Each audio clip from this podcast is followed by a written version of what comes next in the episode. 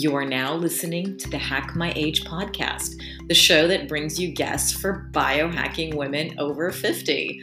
I'm your host, Zora Benhamou, a digital nomad, certified sports nutrition and breathing coach, and master's student of gerontology at the University of Southern California. I'm the author of the Longevity Master Plan, the cookbook Eating for Longevity, and a new upcoming program, Energy Reboot for Women 50 Plus. Now, don't forget to subscribe to the podcast, and I would totally appreciate it if you could please leave a review on Apple Podcast to help others find us too. This is a small but very critical gesture that makes a huge impact for me to support a podcast for older women and to help us grow stronger and really get our voice out there and attract even more amazing guests to the show for you and for me. Hello, age disruptors. Today I'm recording this podcast with a live studio audience. All of you attending this recording now are members of the Hack My Age VIP program. And part of being in this exclusive club is the ability to dial in and watch the interviews as they are recorded. And you can ask your own questions. If you want to be a part of this amazing community, go to patreon.com. That's P A T R E O N.com forward slash hack my age and sign up not only for these cool interviews, but so much more. Before we start, I am so excited to announce that I've been invited to speak at the Biohacking Congress in Boston on June 11th, 2022. I'm going to be speaking about a topic that rarely gets attention in the biohacking community, and that's biohacking for women who are over 50, which looks at the specific health needs and solutions for older women. And I'll be giving hacks to this audience that is often overlooked, but this is also a valuable insight for the younger biohackers about what they can expect for their future selves. So join me on June 11th and get your tickets at biohackingcongress.com and use the code BOS 50 for 50% off the virtual congresses. And if you happen to be in Boston or nearby, you can join the live in person congress for free. So if you can't make it in June, there will be many other amazing speakers at the biohacking congresses in Miami in October. So look out for those. Well, you're going to love this conversation today because it's just going to inspire you. And we're talking today with Julie Angel who is a movement coach, but she's also an artist and a filmmaker and an author. Well, she's actually even more than that, but we have to stop somewhere. so, but what's really cool about her is that she is the first person in the world, at least that I know of, who has a PhD in parkour. And if you don't know what that is, don't worry, we'll explain it later. And because she fell in love with parkour, she also learned to move with grace and with strength from some of the best teachers and coaches in different movement worlds. And you'll see, well, um, actually, you're going to hear that she's an optimist and how she can help us women in midlife break free from this negative cycle of extreme workouts and fat diets and anxiety and injuries so that we can all find strength and balance that will stick with us for the rest of our lives. And, and I'm not kidding. I've seen some of her posts on normal women in their 70s on a trapeze. and if you check out her website, see and do, you'll see that she has her own programs and videos that show how we can all use what she calls things like movement snacks and strong resting, positive aging, and all these other tools from parkour and natural movement. And even my favorite, breath work to help people really connect with their strong bodies and their strong minds. And we all have it within us. And she insists also, this is super important, that it has to be fun and it has to feel good. So I'm really excited to share this energy with you. And without further ado, meet Julie. Welcome. Thank you. What an intro. Thank you so much. yeah, I'm super excited. I first heard you on Selene Yeager's podcast, Hit Play, Not Pause. And I just was blown away with what you said. I just fell in love with you. And I, I love the message that you have. And before we jump into it, I really want you to explain what parkour is. I know people are just kind of going, what is that? So, what is it and how did you get interested in it? Sure. So, parkour is a kind of methodology and a discipline for overcoming obstacles. It was created by a group of friends in France on the outskirts of Paris. So, not the City of Lights. We're talking about the banlieues, uh, a very different environment. And it's basically so you a lot of people have seen like every action film stunt sequence now has parkour in it. I can literally recognize some of the stunt doubles. Um, a lot of my female friends who are professional parkour athletes now are the stunt women in Wonder Woman, in Star Wars, and it's like, oh, that's Fizz, oh, that's Katie, oh, that's Andrea being Supergirl, or um, so a lot of people know the kind of spectacular side of parkour, which is this kind of the the parkour that's used for commercials. So you know, kind of roof jumpers and free running, and oh, they're the people who are really good at Ninja Warrior these days. But at its heart, parkour is uh, on the physical side of it is how to overcome obstacles, so how to get from A to B in any environment. So that could be in a forest, in when you're going, you're out on the trail, or when you're in a city, the urban furniture gets a lot more attention because we're moving in ways that people may not think are normal. So, like, why is that person perched balancing on a railing, or why are they vaulting over that wall? And the reality of parkour is that it's there is this physical side to it and this methodology of overcoming obstacles. But for me, the real magic of parkour is the emotional introverted journey that happens because when you start to connect with the environment in this very tactile way, you get to see who you are in that moment. Because I can tell you, when you're walking and balancing on a, a, a round railing, there's no time to think about the email or the conversation or the to-do list or all those other things. And so much of our lives especially in midlife we're pulled in so many different directions the the simple yet not always easy action of just being present and in the moment is something that i see has become more rare in the everyday busy lives of juggling responsibilities and all those things. So there's no room for anything else. So to be present in the moment to engage in this very tactile sensory way with your environment you connect with who you are. And the way that you imagine, you can reimagine the environment allows uh, a doorway and a kind of treasure map for you to also reimagine who you are and what you can be. And you get to see who you are every single time on each different day because we're not always the same. Where, you know, one day maybe you're you're tired and you're like, oh, dragging your feet a little bit and a bit tentative and feeling vulnerable. And another day you're like, oh my God, like seize the day and you're all of those things all of the time. So so yeah parkour is at the elite level it's very dynamic. What what's really stunning and what was very beautiful to me as a filmmaker to document was they've rewritten the the rule book of well you can do this and not get hurt. And the the first second first and second generation and it's still a very young discipline a very young practice. And the first generation i mean the the oldest ones are now i think 47 48 physically they're great.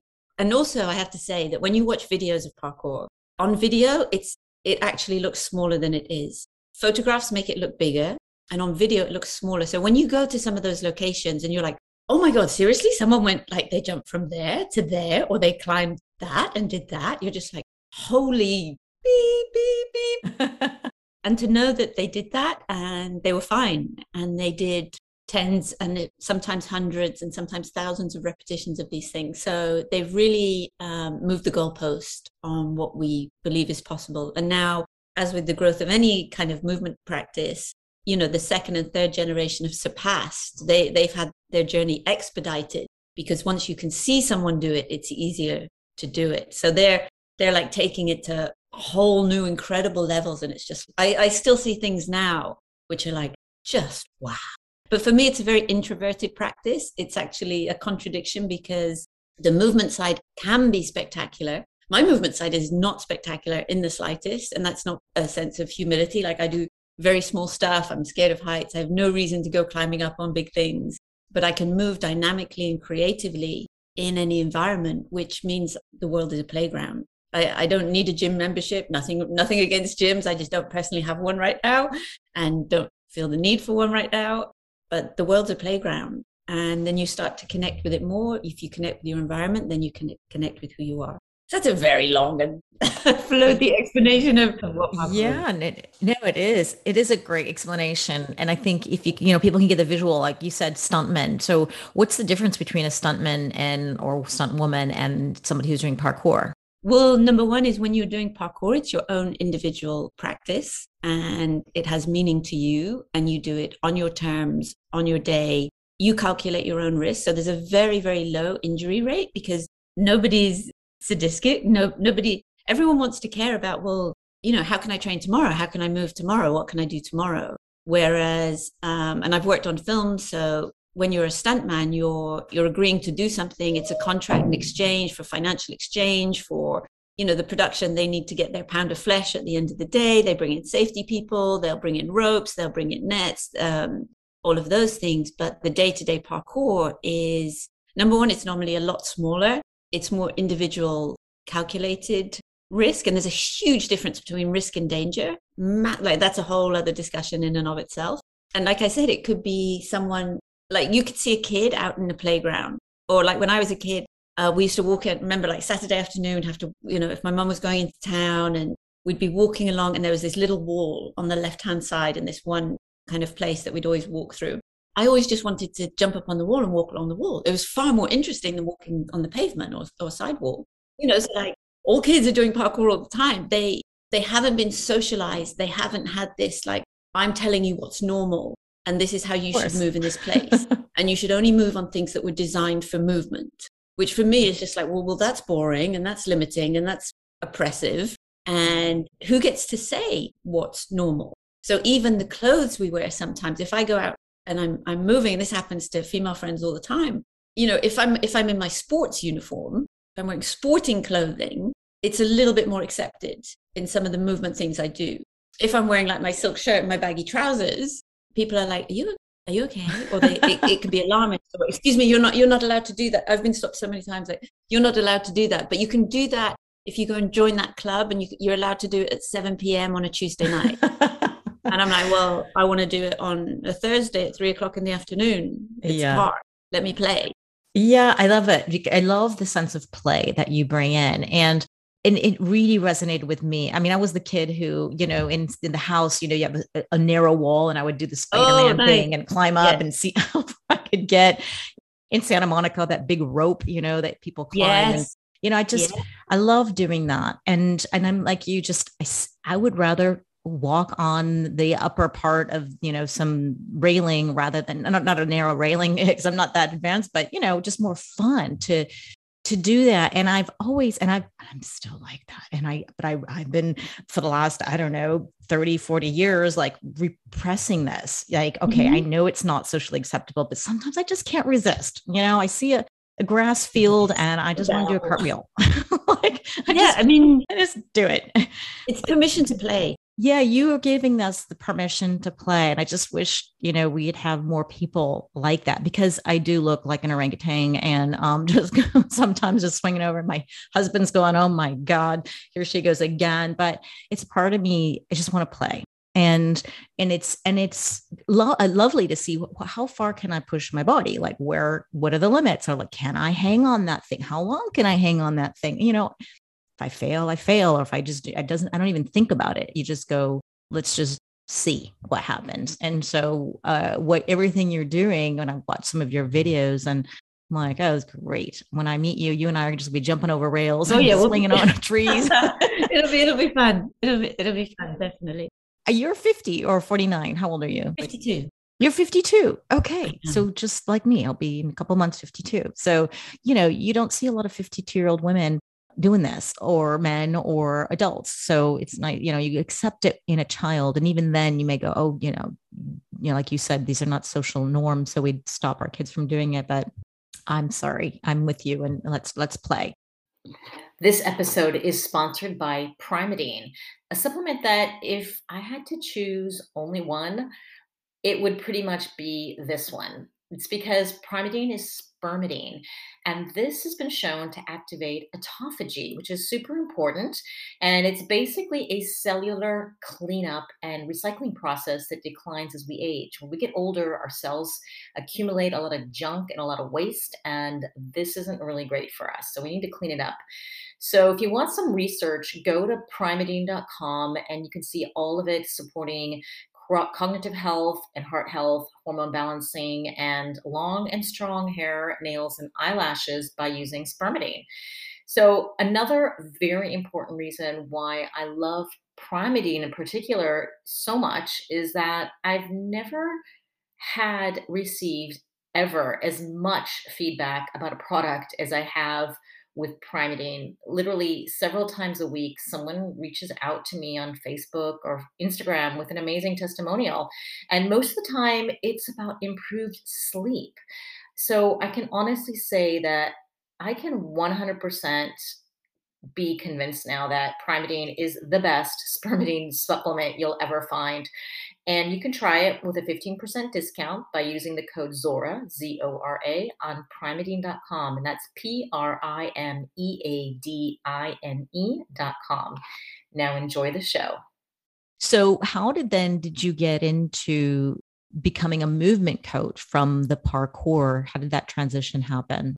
So my background is in creative industries. So I trained as a filmmaker and an artist, and I and I still am. I, I wear many hats in my life, and I basically I was filming parkour as part of a practice-based PhD where you basically got to be kind of the filmmaker and then you would still do this dissertation at the end. Prior to that, I'd actually been in Southern California. Sorry, can you hear my dog crying? okay. Sorry, Peg. Hang on.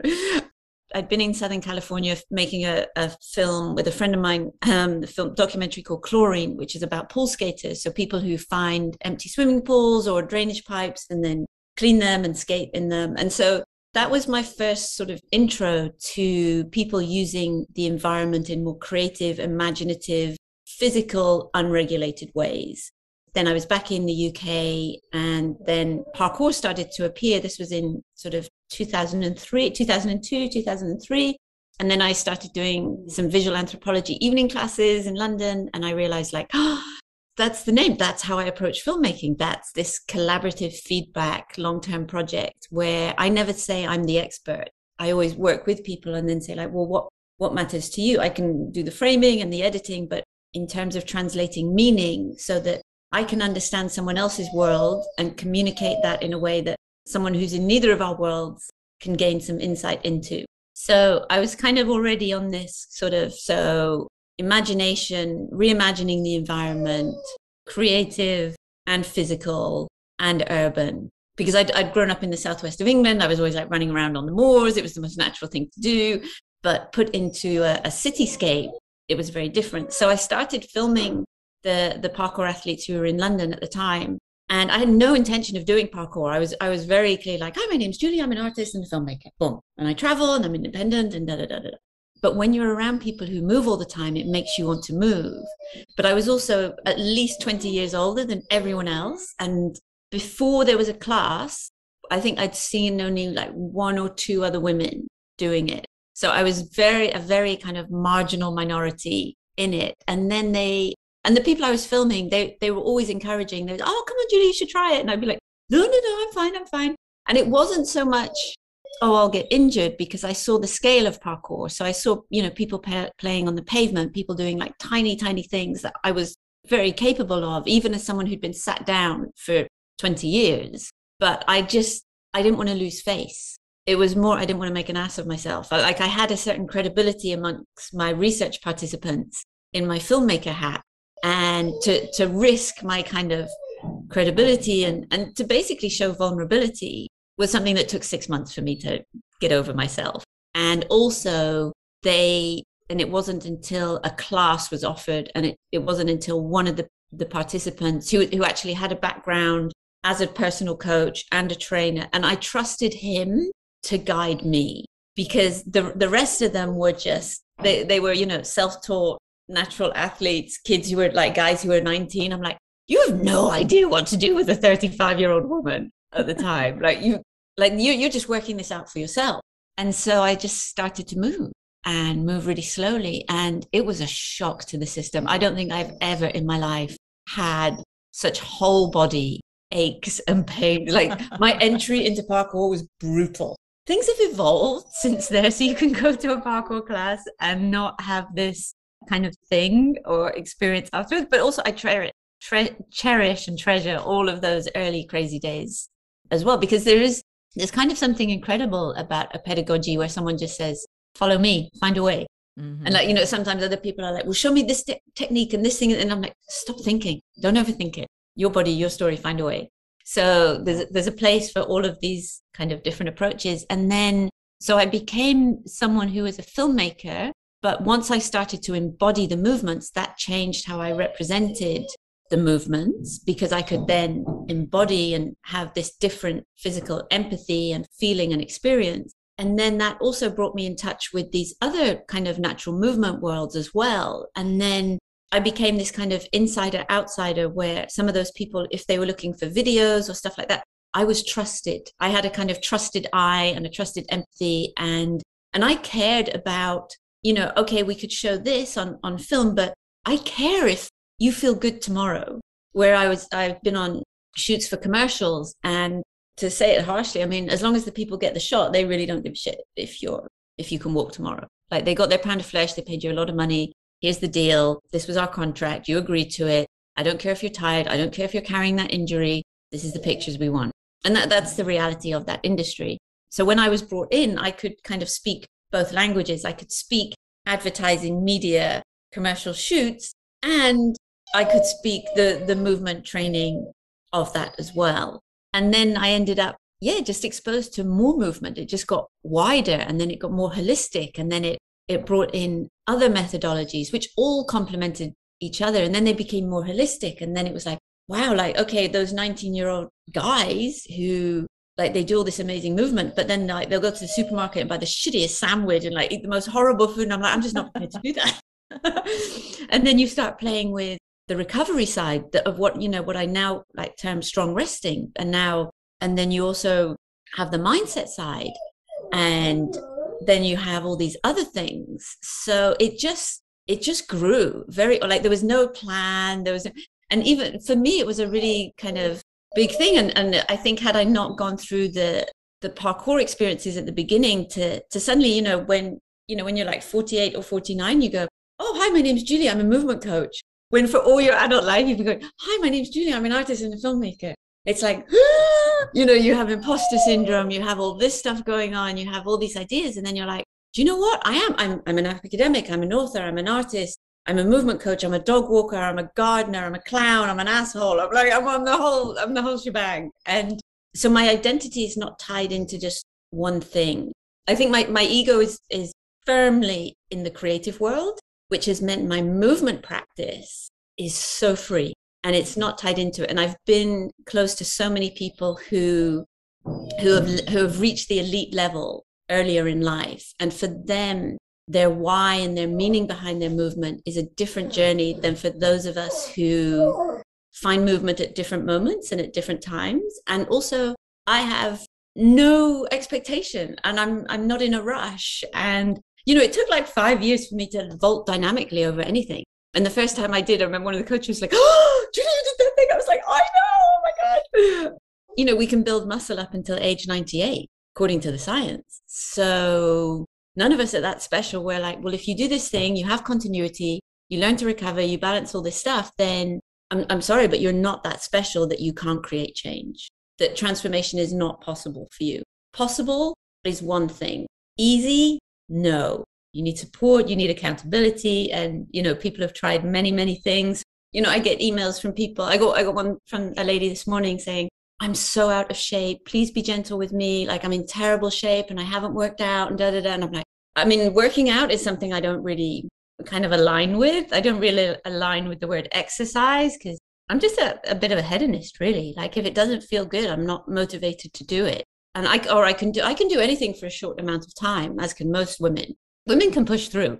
Women can juggle. Women can multitask. Women are just flipping amazing. But the long-term care of ourselves getting in our own way the asshole who lives in your head and talks shit to you about you, that's where a lot of the work needs to happen. And then the support of like, well, what's sustainable in our lives? And then are you changing with the changes or are you expecting to be able to do the things you did maybe two years ago, maybe five years ago, maybe 15 years ago? And you're like, oh, nothing works for me. And it's like, well, let's have a look at that. The, the cells in your body are literally not the same as they were seven years ago. So, let alone, you know, bring in hormones and mindset and what have you gone through in life? Maybe you've had some trauma, maybe, you know, like by the time you get to like our ages, like you've lived something. Absolutely. So it's a process, it's it's a journey and, and we don't I'm I'm very lucky that I I do see a lot of women in their 40s, 50s, 60s doing really great movement. So for me, it's become normalized, and that's what I want to share, and that sense of possibility, and that's where kind of you know positive aging meets parkour meets play even you know the science behind well that's neuroplasticity. Like give me a show me a dancer and it's like they're creating new movement patterns. Their movement library is, is phenomenal. But you know what they do and what i do we, it can look completely differently but it's kind of same same but different. Yeah you know it's it's that same pathways right? I mean there's that's what we we want to to to carve out and as we age you know? So what you're doing is not only about the physical there's a lot of mental and spiritual and creativity and all this stuff. So that's right I, I think it's really interesting. And and anyone who works with you can and appre- can appreciate like you are kind of a pioneer in this in this field because you know, like you said, the the true pioneers were the guys who were, you know, just experimenting and they had no idea how far they could go. And now that we can see them and we have we know what they can do, we're inspired, at least we know. But there's no one taking that space as an older woman who can understand the issues of an older woman and maybe some of the fears, some of the the background and the hormones and all this garbage that maybe we'd be carrying that a 19 year old boy is just not dealing with. Yeah, no, even the, the coaches, the male coaches have no idea. Like the, a lot of a lot of male doctors have no idea. Yeah, they're lying. Coach, you know, when you kind of then narrow it down, then you're like, okay, well, the like we're talking about health professionals. Now we're talking about coaches. Now we're talking about a niche. Now we're going to a super niche. Now we're talking about the minority within the super niche of the super niche. And also, you know, the the background of someone like so I, I my, my friend Kiko is is 60 or 61 now and she moves like a 25 year old guy. And she has 30, 40 years of kung fu in her background. People who've done gymnastics as a kid are going to have a different, like, it changes. If you've done like years of gymnastics up to age 16, your, your starting line is different 100%. I was the classic active teenage girl up until age 16. Then I stopped. So I'd been, I'd been sat down for a long time if, if you're carrying a lot of excess weight. But the whole point is that things like parkour and natural movement, for me, they're a culture of effort. And this inner journey is something that, like, you can't see effort a lot of the time, unless, you know, you have someone like grimacing face or, you know, the scream or, but I always say to people, like, showing up is the hardest thing you'll ever have to do if it's at a workshop or, or a session or, or something like that. And it's this inner work we haven't even seen yet. So, like the younger women who are coming through parkour now, it's like, we don't even know what's possible for women's bodies. This is like, it's a very exciting time. This kind of age of athleticism is just amazing to kind of to witness. I'm not interested in the elites. For me, like they have enough people to take care of themselves. They can take care of themselves. I'm not, what I care about is like the other 99.999999999% of the population who who want to have enough energy in the tank for for life. It's like I'm I'm not interested in you know, I'll, have my own kind of movement projects and I'll have my own things. Um, but I want to wake up. It's a very health first approach to movement. And there is no separation of mind and body for anyone. If, if you're still thinking it's one or the other all the way, like, please just go back to the dark ages. Like, have we not moved on from there? Like, like it's, it's just phenomenal. And there's so much now of the, the kind of and for all the kind of science geeks there's a lot of stuff now where we can really verify the neuroscience on it of well you know the there's all the the kind of studies that show the there was one test where they had a group of people walking and then they were subliminally there were subliminal words that were presented in front of them of senior frail um, senile aged And as soon as those subliminal messages came up, their posture changed for the worse. So th- this is where like the positive aging comes in. Um, the work of Dr. Ellen Langer on reframing aging um, is phenomenal. The work that Ali Crum's doing, even now, like the science blows my mind on your mindset towards the food you eat can change the nutritional uh, function of what that food does in your body, which is like yeah, I've heard of that. That's it's wild. It's your mind is super powerful. But I want to you, you talked a little bit about frailty and and as a gerontologist, this is a huge issue that we talk about. And Actually, just the last lecture was all about falls and uh, and how to you know fall prevention you know being fra- frail is one of the biggest contributor to disability and falls in older age and and especially in women and then it's often followed by hip fractures and just what's even more shocking is that one in three women will have a hip fracture in their lifetime. And most of them are happening after the age of 65.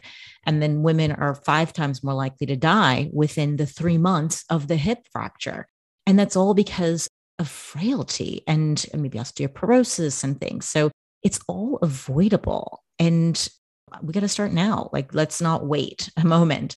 So, what you're doing is movement, agility, flexibility, strength. All of these are super important as we age. So, even though you may say, okay, this is a very niche, you know, okay, we say parkour, it's, it is so broad and so important to the majority of the population that's aging. And of course our population is aging at a very fast rate.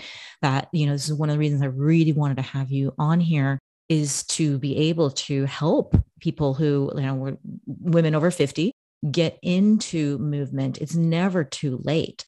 And how important that is. You know we we always hear of the person you know throwing out their back when they make the bed or they injure their hips, you know, when they're just tying their shoe or something stupid or just fall. Like in parkour, you learn how to fall, right? There's so many things that that you can teach as a movement coach and so many things that we can learn.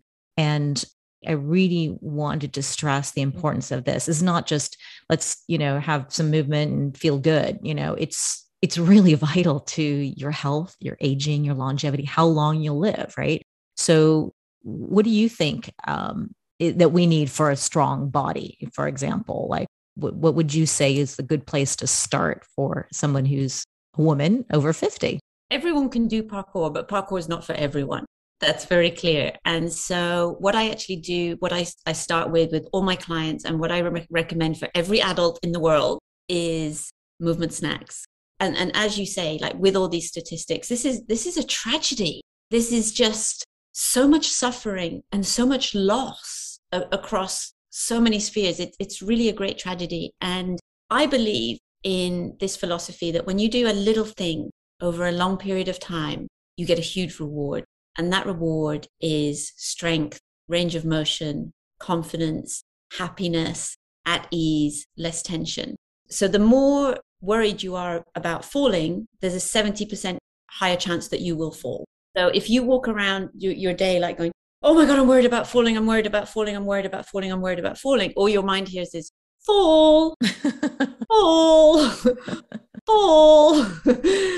and yet it's a very legitimate concern. So we are our, a neuromuscular use it or lose it system.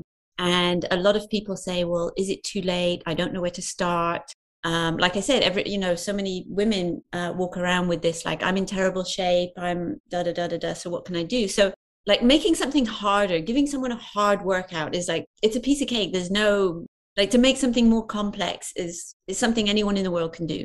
But I think to get someone having this mindset shift of recognizing that are you serious that like one to five minutes or five to ten minutes every day of something that's not going to feel really difficult is actually going to make me strong. And I'm like, yes, 100%. So there, there's this paradigm shift of moving away from no pain, no gain. Like, I hate that so much. Like, I, I would swear so badly on here. you can, that's okay.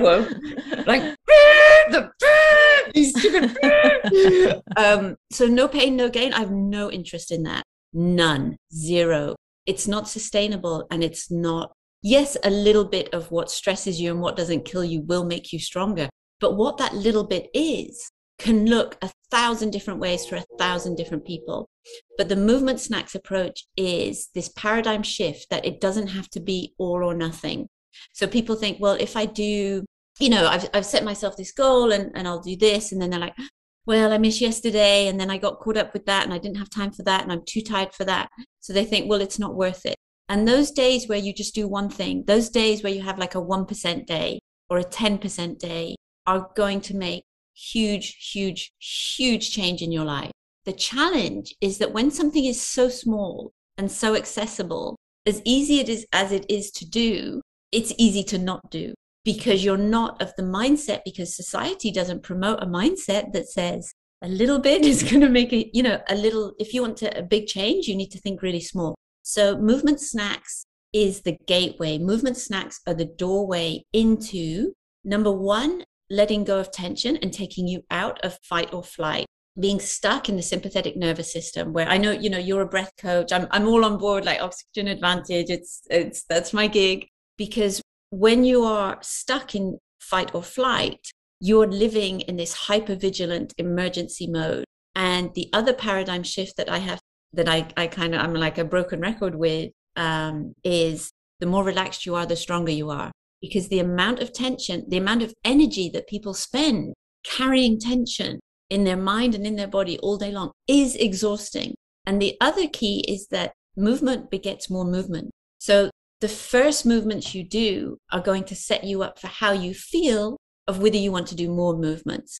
My own personal approach to movement snacks is so I'll start with these kind of nervous system resets where so they always start with breath work. Yay. Because that just take even just one minute of breath work is uh, enough to go, oh, here I am in the world. Who am I? What's happening today? Oh, gosh. Wow. Just five more breaths. Let's just eat. And then from there, I then do some other movements. And there's a, a free movement snacks guide that your, your listeners yeah. can get. And I'm, I'm sure that'll all be in the show notes and things. So then things like rocking, head nods, rolls that will then tell my body how am I? And you can actually get honest feedback. Like, so a lot of people say, like, I feel really stressed. Well, the body only produces one type of cortisol. It doesn't care what the origin of that stressor is. Are you nutritionally stressed? Are you emotionally stressed? Are you financially stressed? Are you physically stressed? So a lot of people feel very tired, but it's like, well, what kind of tired are you? Are you like lazy, can't be asked tired? Are you anxiety tired? Are you physiologically cellular tired? Are you, but when you go into the movement snacks, you have honest feedback and you're doing them at a pace where you can, there's time to listen. And this listening to your body and then being able to answer your needs and having the tools to meet those needs. So some days I'll like, I'll start with my movement snacks and I'll be like, okay, I'm good. That's it. Mm-hmm. Five minutes. I'm, I'm done. I'm, I am very tired today or this isn't the day and i mean i walk every day that's another like that's one of the most basic kind of nervous system resets you can do is this contralateral pattern of walking and I, I have a large dog and we walk an hour and a half a day and he actually had his annual vet's checkup yesterday and he's a nine and a half year old dog and the vet said something which just filled my heart which she was like if i wasn't looking at this number like on his chart she was like he's a four to five year old dog his health is at four to five year old and so we, she was like, what, what do you feed him? How do you exercise? And I said, we're, we're very gentle. I have never, ever taken my dog out and said, I want to tire him out ever. And I see people, they go out, and I know people have busy lives, and I'm, I'm not like bashing other dog, dog owners, but I see people all the time who go out and they take a ball and they just want their dog to sprint non-stop for 20 minutes. And then they won't take the dog out for the rest of the day or do anything. Mm-hmm. And then I see those dogs age and they go, oh, yeah, they've got their back legs are gone or this is gone so it was very intent it's very intentional how we move like how we mm-hmm. hike how we like you walk and walk and walk and then like there's these occasional outbursts of intensity of and they're the sweet spot of good stress so not all stress is bad stress either we have the sweet spot of good stress and and bad stress so so yeah so going back to the movement snack so they allow me or anyone who does them to meet yourself where you're at in that moment in that day Every mm-hmm. day is different. It's never the same. do you have the tools, the knowledge, the account, and the support to meet yourself where you're at every single day? So some days I'll do my movement snack and then I'll be like, oh, wow, yeah, I'm going to go do some handstand practices or I'm going to go surfing or I'm going to um, do some kettlebells or I'm going to do do whatever I choose to do, like go play on the railings or like I'll whatever I choose to do. And other days I'm just like, no, that's good. I'm good. But there is a continuity and that's where the magic happens. So everyone can get stronger. Everyone can change their range of motion, their ease, because everyone has the capacity to let go of tension that doesn't serve them. And then to be able to recruit tension in the body where it does. Uh, I meet a lot of people who are very strong. Maybe they have a lot of movement backgrounds, and yet their body is disconnected. It's not working in, in their whole thing. So um, uh, I was saying before we started recording, I had like a, a, beautiful testimonial from a client who's just finished my 12 week program yesterday, Narina, Dr. Narina. And um, so when we started, you know, she was wearing a knee brace. You know, her doctor told her like, well, you're you're going to have to always wear that for the support and for this and that. And I have so many friends who are, who are movers who are told like, well, you know, you kind of think yourself lucky you can walk. You're never going to be doing this again. and it's like, well, Number one, if you're someone who enjoys movement, you have no idea what someone's prepared to do to explore their movement, recover their movement. Yeah, no. So Narina had all these kind of strengths. So, you know, she's run ultra marathons. She's 57, 58. Um, she could do like nine pull-ups. She could, but she couldn't do, or she, or it was challenging for her at the beginning, some of the movement snacks. Selene Yeager on Hit Play Not Pause, you know, this celebrated, you know, triathlete endurance woman, amazing. She was like, they're kind of sneaky hard. but I can't get up and up and down from the floor with these in, in, in this particular way. And it's like, that's where the connection needs the rewiring. So for Narina, doing these other things where she had to slow down, speed hides need. Mm-hmm. So she had to slow down and let go of tension and then do these things. And now she's like, now my body is reconnected yeah. and now i'm not in pain and now i don't have to wear a brace and now and she's climbing stronger than she's ever climbed but again it's this emotional ease with a physical ease and when you start to feel more connected in your body when you start to let go of tension that doesn't serve you when you start to feel these gains these t- these gains and it, it can be like I, I also work with women who a lot of women who haven't moved for a very long time, or they've had injuries or they've had car accidents and things like that. And they create a fear as well. Once you have an accident, yeah. your your brain is re- rewired to have fear of certain yeah. movements, right? So our body is always protecting us, always, twenty four seven, and to be able to kind of go into this state of number one, it's very difficult to get stronger unless your body feels safe. So the movement snacks and have this very intentional nervous system reset behind them to put you in a position of safety. Because once your body feels safe, then you can start to do these tiny moves. And then you're, when what you're doing is you're telling your body, like, see, nothing bad happens when we go there. Nothing bad happens when we go there. And you're doing a repetition of this in a very safe, scalable amount every day. Yeah. And then it's kind of like you you know we're our own ecosystem it's like you have a garden and you go like someone comes in and they go like oh god yeah but there's no nutrients in the soil okay let's let's work on the soil oh but now you don't water it okay let's work on the watering okay then let's plant these things and even if you you're not going to see anything tomorrow there's no silver bullet. Your flower is not going to be in bloom yet but just keep going out there every day and do this and do this. And then suddenly like within a period of one to two weeks you're like oh my god this plant is now like seven inches tall and there's this beautiful flower on it. And it's like yeah.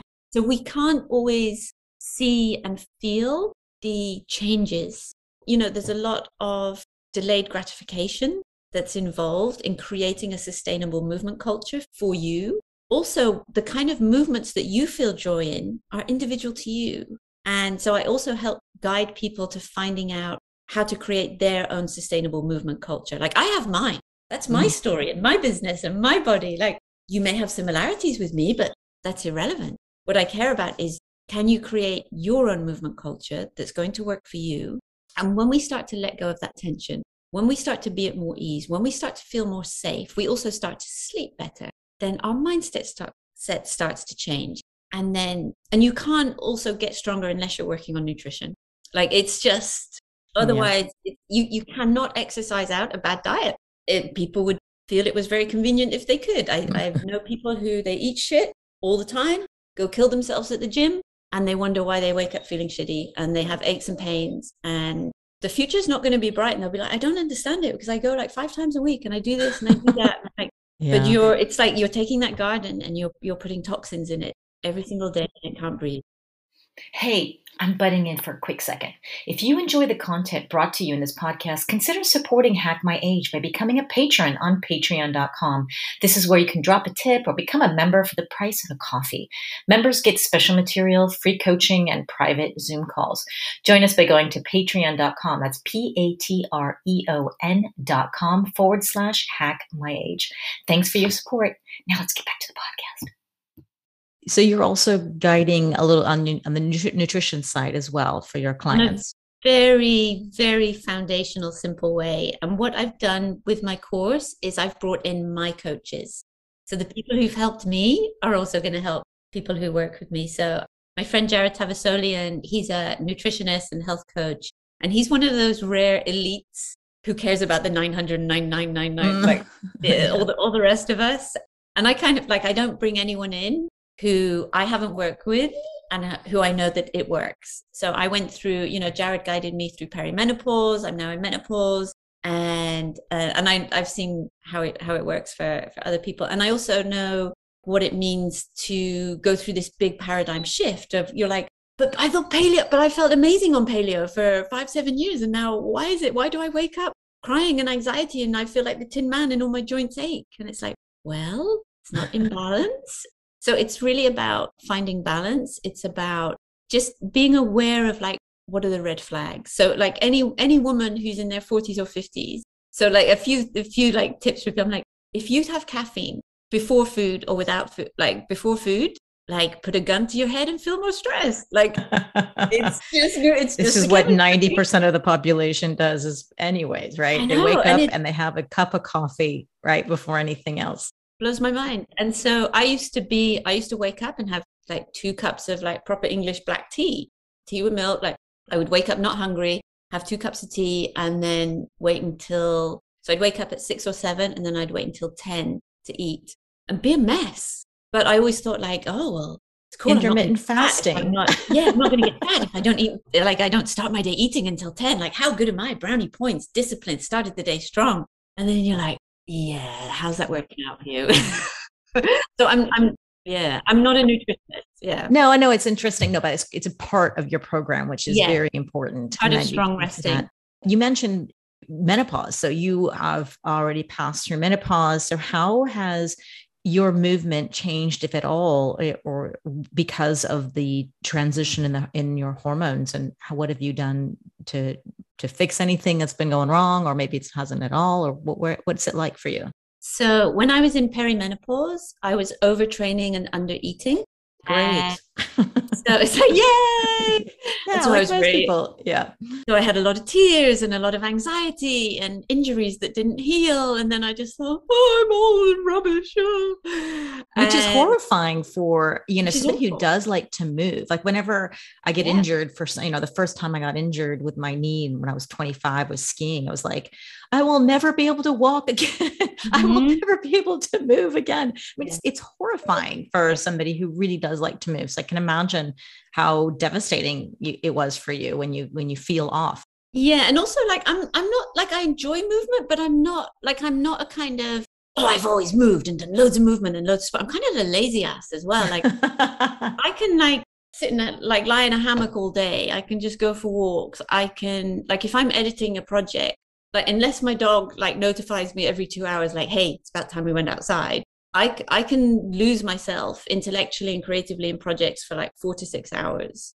Because I do know people who are like, well, I've always moved and I'm like, no, nah, mm. like I enjoy, I enjoy it and I love it. And I enjoy it. Like it feels good to feel good, but I'm not compelled to do it. Oh yeah. Yeah. It's, it's, it's so, it's now become such an ingrained part of, of my wellness.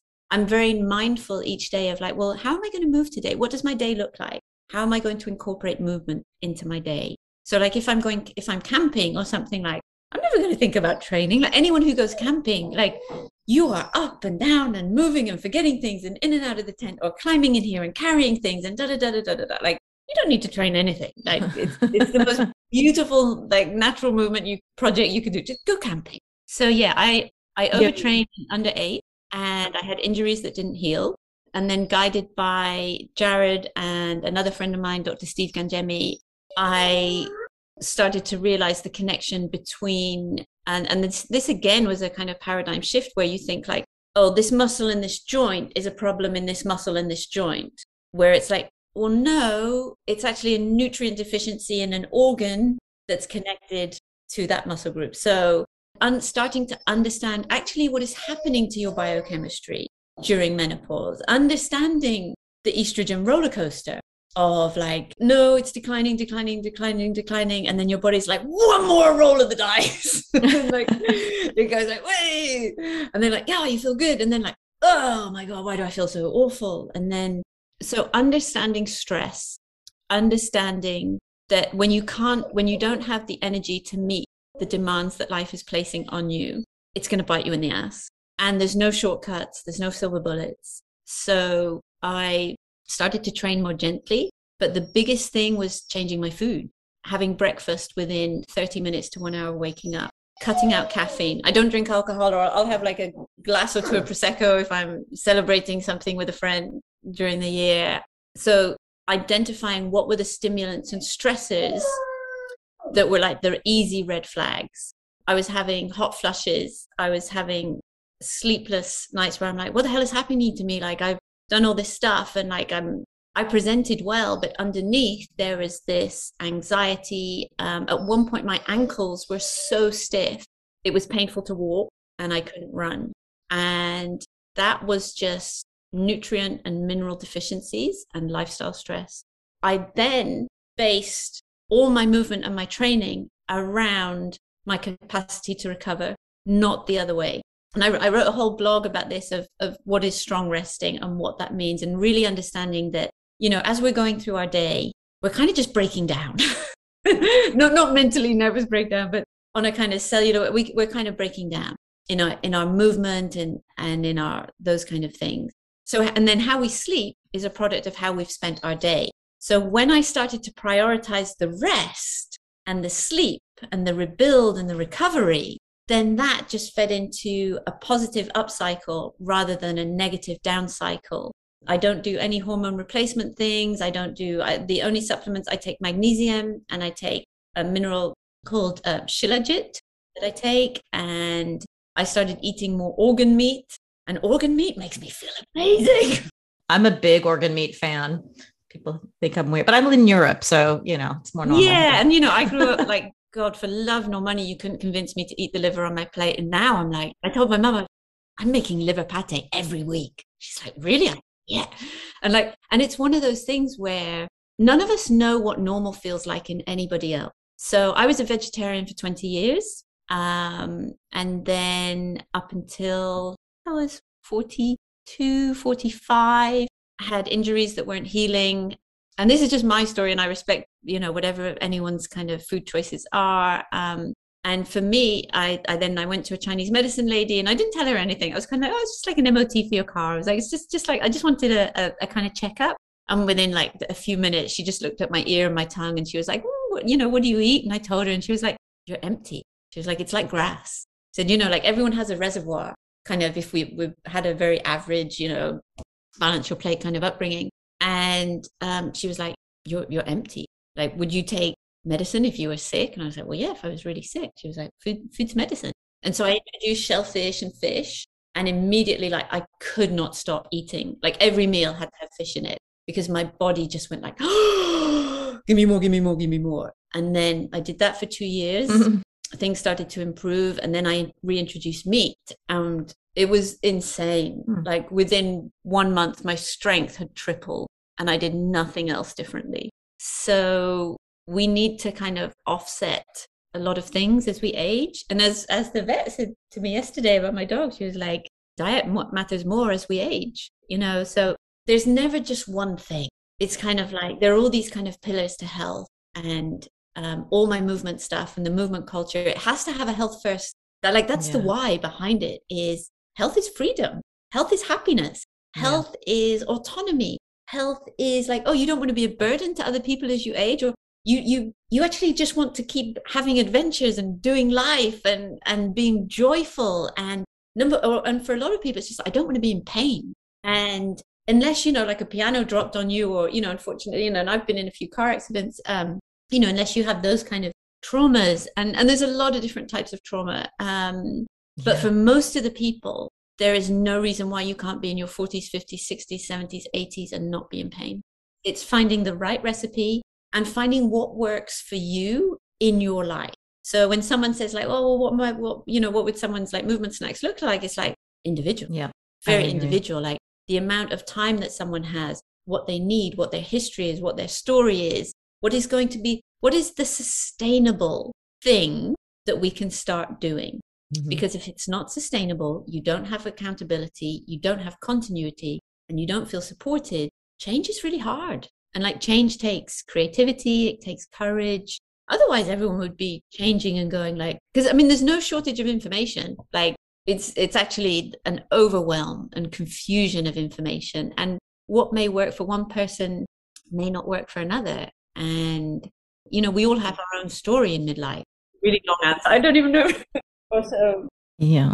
Yeah i totally agree. It's you know no it no it is it is. No but you hit a lot of points there that were super important and and it's interesting because you from the very beginning I, I felt that what you're trying to do to teach your clients and what you've learned yourself is listen to your body right? One day you feel like moving differently than the other I mean, can we use super important, especially like as with women and our hormones and our fluctuations and stuff super yeah. important.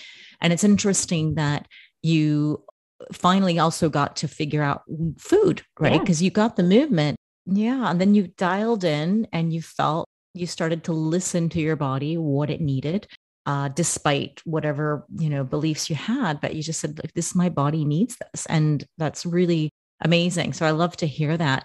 But what I, I'm always impressed when I've heard that, so the first time I heard it from you is, is that we don't need to live in pain. Like you, there's something, there's something you said here that was really interesting. I pulled it off of, I don't know where you said, I used to think it was normal that at midlife there would be aches and pains, to not have the same energy as in previous decades, and to not realistically build strength, fully heal injuries, and improve range of motion, mobility, flexibility, and stability. But now I call bullshit on that.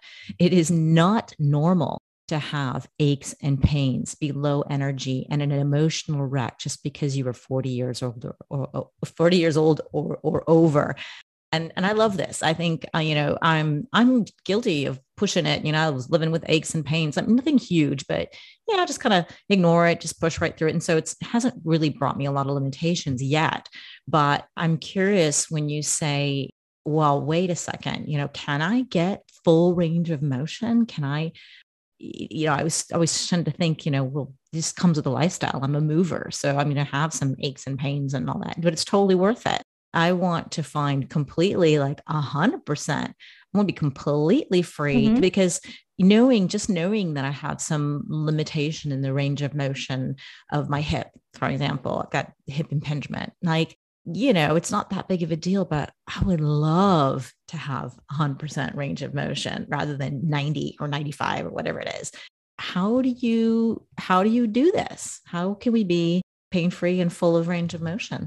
even if it's just not a big i mean even if it's not if it's just a little i imagine there's a lot of people who have a lot of, of limitations and a lot of pain so it's baby steps it's baby steps and sometimes they're very long projects like i have a shitty narrow squat like it's just kind of like and maybe that's my morphology that's i never grew up even sitting cross-legged my mom used to sit with her like kind of knees to the side like and that's kind of what i saw i never i never squatted as a kid even sitting in school assembly in the morning, sitting cross-legged would, would be painful for me. So I could kind of sit in my knee. So we use it or lose it. So I'm, you know, reintroducing that. And now I can have like a wide squat and I can sit down in it. And that's amazing. Is it, is it a journey? Yes. Am I constantly giving, am I kind of checking in and, and doing that? And also sometimes we need to have body work as well. And what I mean by body work is like it's never one thing with anything. So at one point, I had Achilles tendonitis in, in both sides. I was wearing Nike Airs with personalized orthotics inside them. Like I was shod. I felt nothing underneath my feet. And that meant I didn't feel pain. And that was amazing. By chance, I was in London, like cycling down Ladbroke Grove, and I see my Tai Chi teacher from Devon from years ago. Like he's and like he's six foot seven, bald, really like stands out in a crowd kind of character. And I was like, Aaron, oh my God. Fast forward two hours later, we are in a park catching up on life. He was training to be a rolfer. He gave me 30 minutes of rolfing. So rolfing is um, so it's sometimes called structural integration.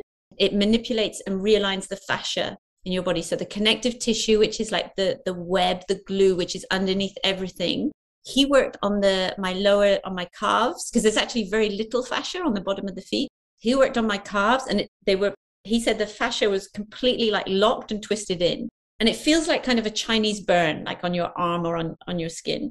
I walked away barefoot pain free and then and then from then i had to build up my foot strength and i had to build up my calf strength and my body strength. And i never so now like i'm, I'm a big barefoot fan. I'm a big minimalist wow. shoe fan because if your your feet are our kind of they tell our body where we are. If you have any heel toe your body thinks you're falling. Your body doesn't feel safe. I have a f- couple of like fun party tricks i do when i'm at workshops and and you can show people like the difference of when your heel's just a little bit up or when it's down how your body responds to its its own strength. So if i put my foot in a, a shoe which has any arch support and any heel toe my feet hurt and my knees hurt because my body is not aligned. So, like when you have an arch support, that basically turns your, it's kind of like it's there for when your body's broken down. So, if you'd like been hiking a mm, mountain for six hours and you're like, ah, oh, your, your foot would happily like collapse, but it, but it kind of turns it off. So, when you put a, a healthy, strong foot inside something with an arch support, like my knees collapse in straight away. So, we have to start creating like well what's the right environment so that was the right environment. So for me, I needed this external body work to help reset. I'm a big fan of rolfing because fascia, and so we're we're a biotensegrity network, which means so like a spider's web is a tensegrity network. If you if you pull at one bit, it's it's like tension and compression. If you if you ping one bit, it's going to affect everything else.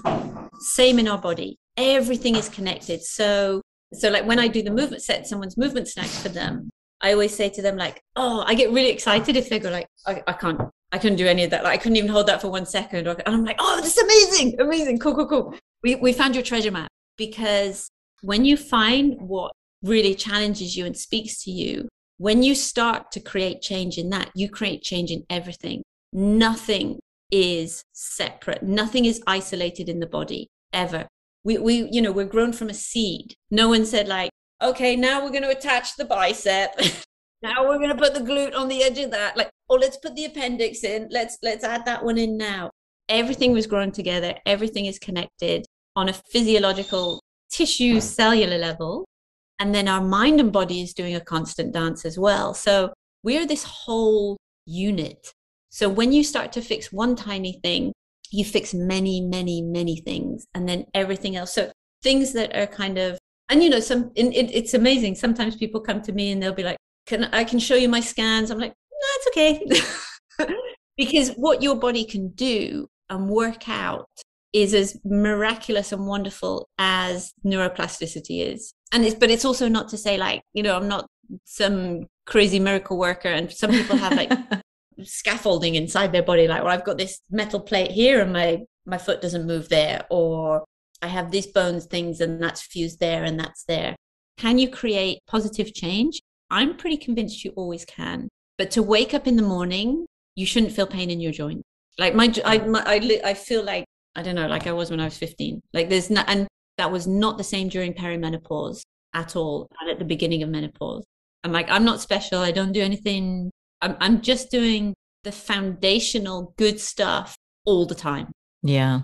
So you're attributing to it um, good diet, lifestyle, good movement, finding those little techniques like the fascia, yeah, the rolfing, yeah, yeah, or um, sleeping, having that, you know, managing your stress. Imagine all of this has been able to keep you pain free and mobile and happy, right? Without any HRT. Yeah. And so for, for me, it was just never, and maybe that's just a, a kind of you know thing of how i kind of grew up as well of like I remember my, I remember like, you know, taking a, a multivitamin or something when I was 20 and my dad looking at me like, what are you doing? Only really, really, really old people need to do that. If you're not getting from enough things from your food, you're not eating the right food. I mean, I, I do believe there's a, a soil issue here, and especially in North America. When I moved from from the UK to here, I would buy the same kind of quality, like the same price range kind of food, cook the same meals, and my body changed. And I was like, ah, okay. so yeah, of course. And and not only that, the food, you know, the way it grows and you're in LA, a polluted city or you're in, you know, there's so many other factors that are coming in of what whether everything is is impacting you. So it's not a surprise that, you know, things are off and it takes time to adapt if you adapt at all right? So i i want to ask so we only have like 10 more minutes but i just want to talk a little bit about your program because we I would like to give people an idea what a typical day is when they eh, work with you. I know that we also have i mean i've been doing the the, the movement snacks You got lots of great stuff on on youtube and on your website so we can do a lot of things for free which i'll put that in the show notes as well. Um, I loved finding that you started with the breath work. And but what I feel that, you know, I haven't gone through your program yet, but I, I have a feeling, you know, what you're doing is very similar to what I do when I teach people breath work. I don't tell them, you know, take 10 minutes to do this. I tell them integrate it into your life. You should be breathing like this all day long, every day. So if you try to anchor it to something and eventually you'll do more and more and more.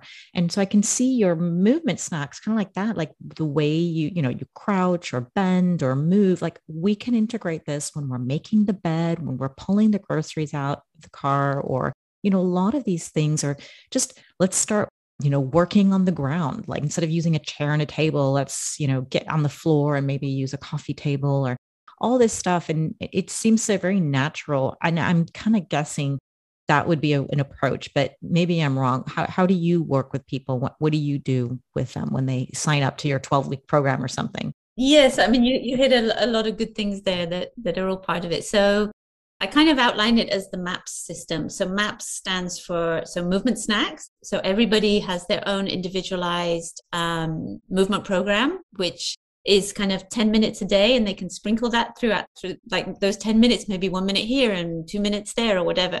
Or if there's someone who wants more like i have some clients who like no give me more like or the, or as they go through the program they they want more because movement begets more movement and then it feels good to feel good and then you want to spend more time feeling good. So there's the movement snacks part of it. Then there's age positive so which is the positive aging mindset. So I'm in constant kind of communication with my clients, so via WhatsApp, and I get feedback on how they're doing with their movement snacks and how they are in their life. Because unless I kind of know what's happening in someone's life, how can I possibly program what I think is good for them? Maybe they're traveling for a few days, or maybe they've had a big life event, or maybe they're, you know, I had one client, Teresa, who um, she started working with me at the busiest time of her career. She was creating a massive event and she ended up doing more kind of workouts and training and more movement than she's ever done at the busiest time ever.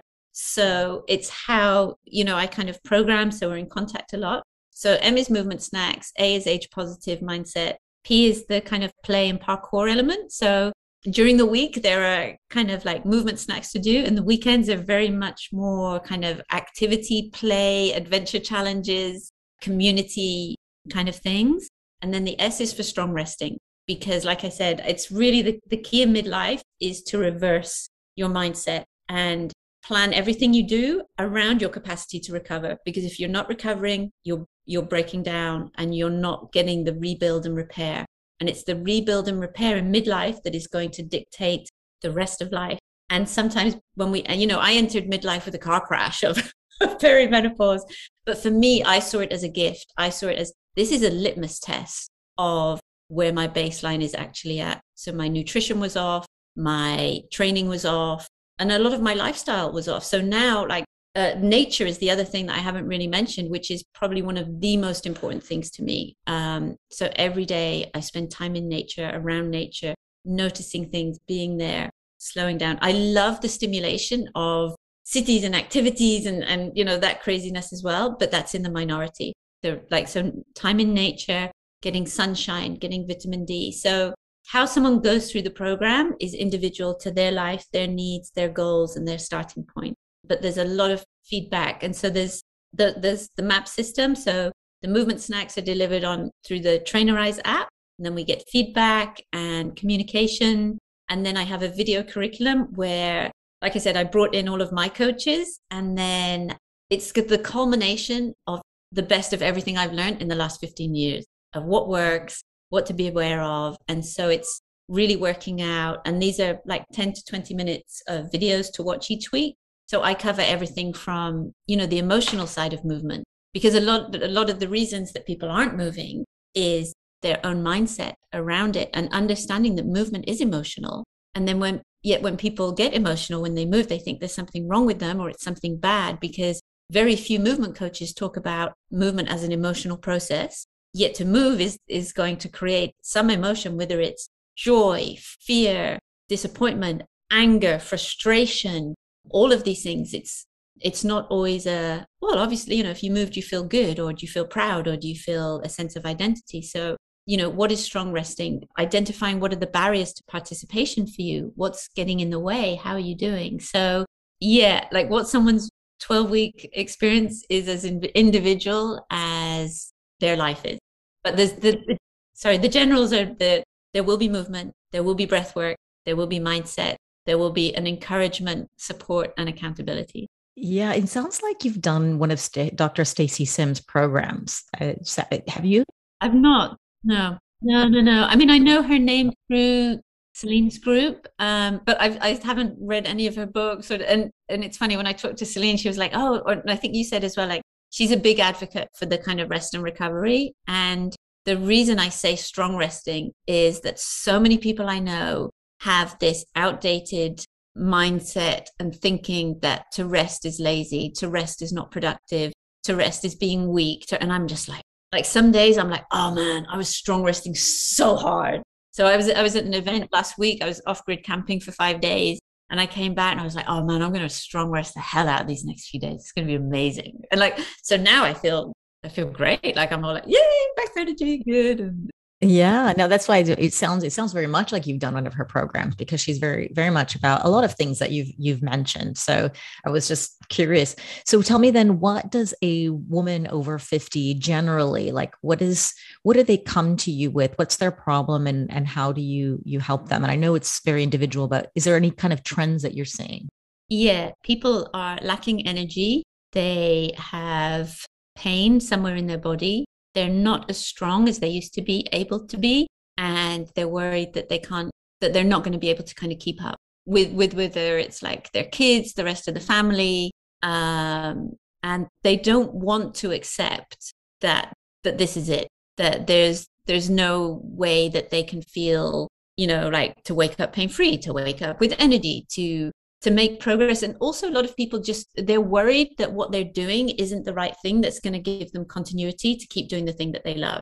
A lot of people aren't like very concerned about you know there aren't sort of performance goals. A few people have them and we generally like hit those very very early in the course.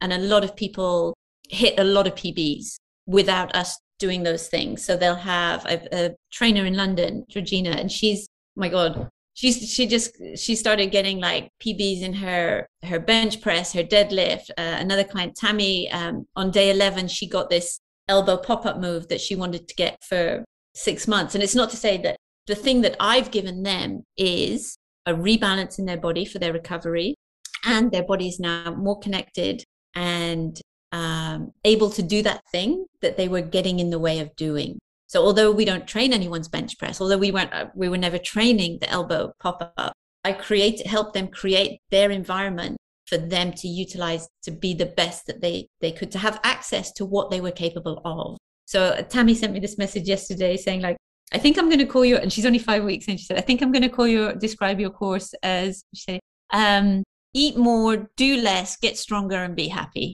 I was like, yeah, I'll take it. that sounds really good. That sounds awesome. Yeah, a lot of people are just missing aren't able to connect the dots definitely. with a lot of things. And there's a lot of people coming out of the pandemic who are still stuck in that tense, vigilant, tired and wired. And they think they're doing fine because they're doing a bit better than they were.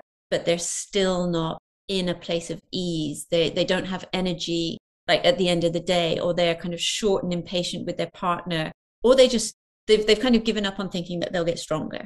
There and a lot of the times they're people who don't have anyone else to play with. Like they don't they don't have their movement tribe of people who want to go and like get really excited by a yeah. tree that they want to go and hang from or do that stuff. And they're people who, like some of the people I train go to gyms as well, and some people don't. Some people have their strength training program, and movement snacks kind of runs alongside them. Um, but yeah, range range of motion is a big thing. Pain is a big thing. Energy, and people want confidence to know that what they're doing, they want something that's going to sustain them, that they can have continuity with, so they can keep doing the thing they love for longer. Super. I love it. And i definitely i think most of us listening want to want the same. I mean who wouldn't want that? And and we have to disrupt these ageist stereotypes of you know oh well i'm just getting older. Oh you know that's normal. No it's not normal. I'm totally 100% with you on that. I'm going to have to let you go but i want to tell people that you can get the the free introductory course. I'll have that in the show notes. And you also have a um, uh, movement snacks for runners. That was something new that you also also sharing. Yeah, so, yeah, just excited. So one of the big things about movement snacks is that I want people to be 360 degrees strong. And for people who are doing a lot of the same linear motion all the time, they're the people who they'll put their back out, lifting the dog food out the back of the car. Um, so I believe being 360 degrees strong is what creates that connected body as well. Absolutely. And you've got a great course that your physical strength 90 day reset. And I've got all your contact, the cdo.com website. Yeah, you're on Facebook, Instagram, you got Facebook group, so much stuff to to find out where you are and how to reach you. What what is there any last words that you'd like to tell women over 50 um, before I let you go? Yeah, don't settle for less. Don't settle for it. Like this is this is the the beginning of the next chapter, and it can be your strongest, healthiest, happiest and pain is a request for change. Love it. Oh gosh. Yeah, this is absolutely the mindset of um, so Selene Yeager and Dr. Stacy Sims. This is why I love that menopause group. And you're just a part of it without even realizing it. So what an inspiration. No, you are very, very inspirational and in, in helping us disrupt those those stereotypes. So we can age better and stronger. Don't no doubt about. So thank you so much, Julie. I hope to have you on again, and I'm going to be doing more of your movement snacks as we go along. Pleasure. Thank you. And I'm running a, a four day challenge starting in 10 days' time. So anyone can join oh. up and join me or message me. Perfect. And I'll go through the whole map system. And um, yeah. What What's the date then? The the 1st of May?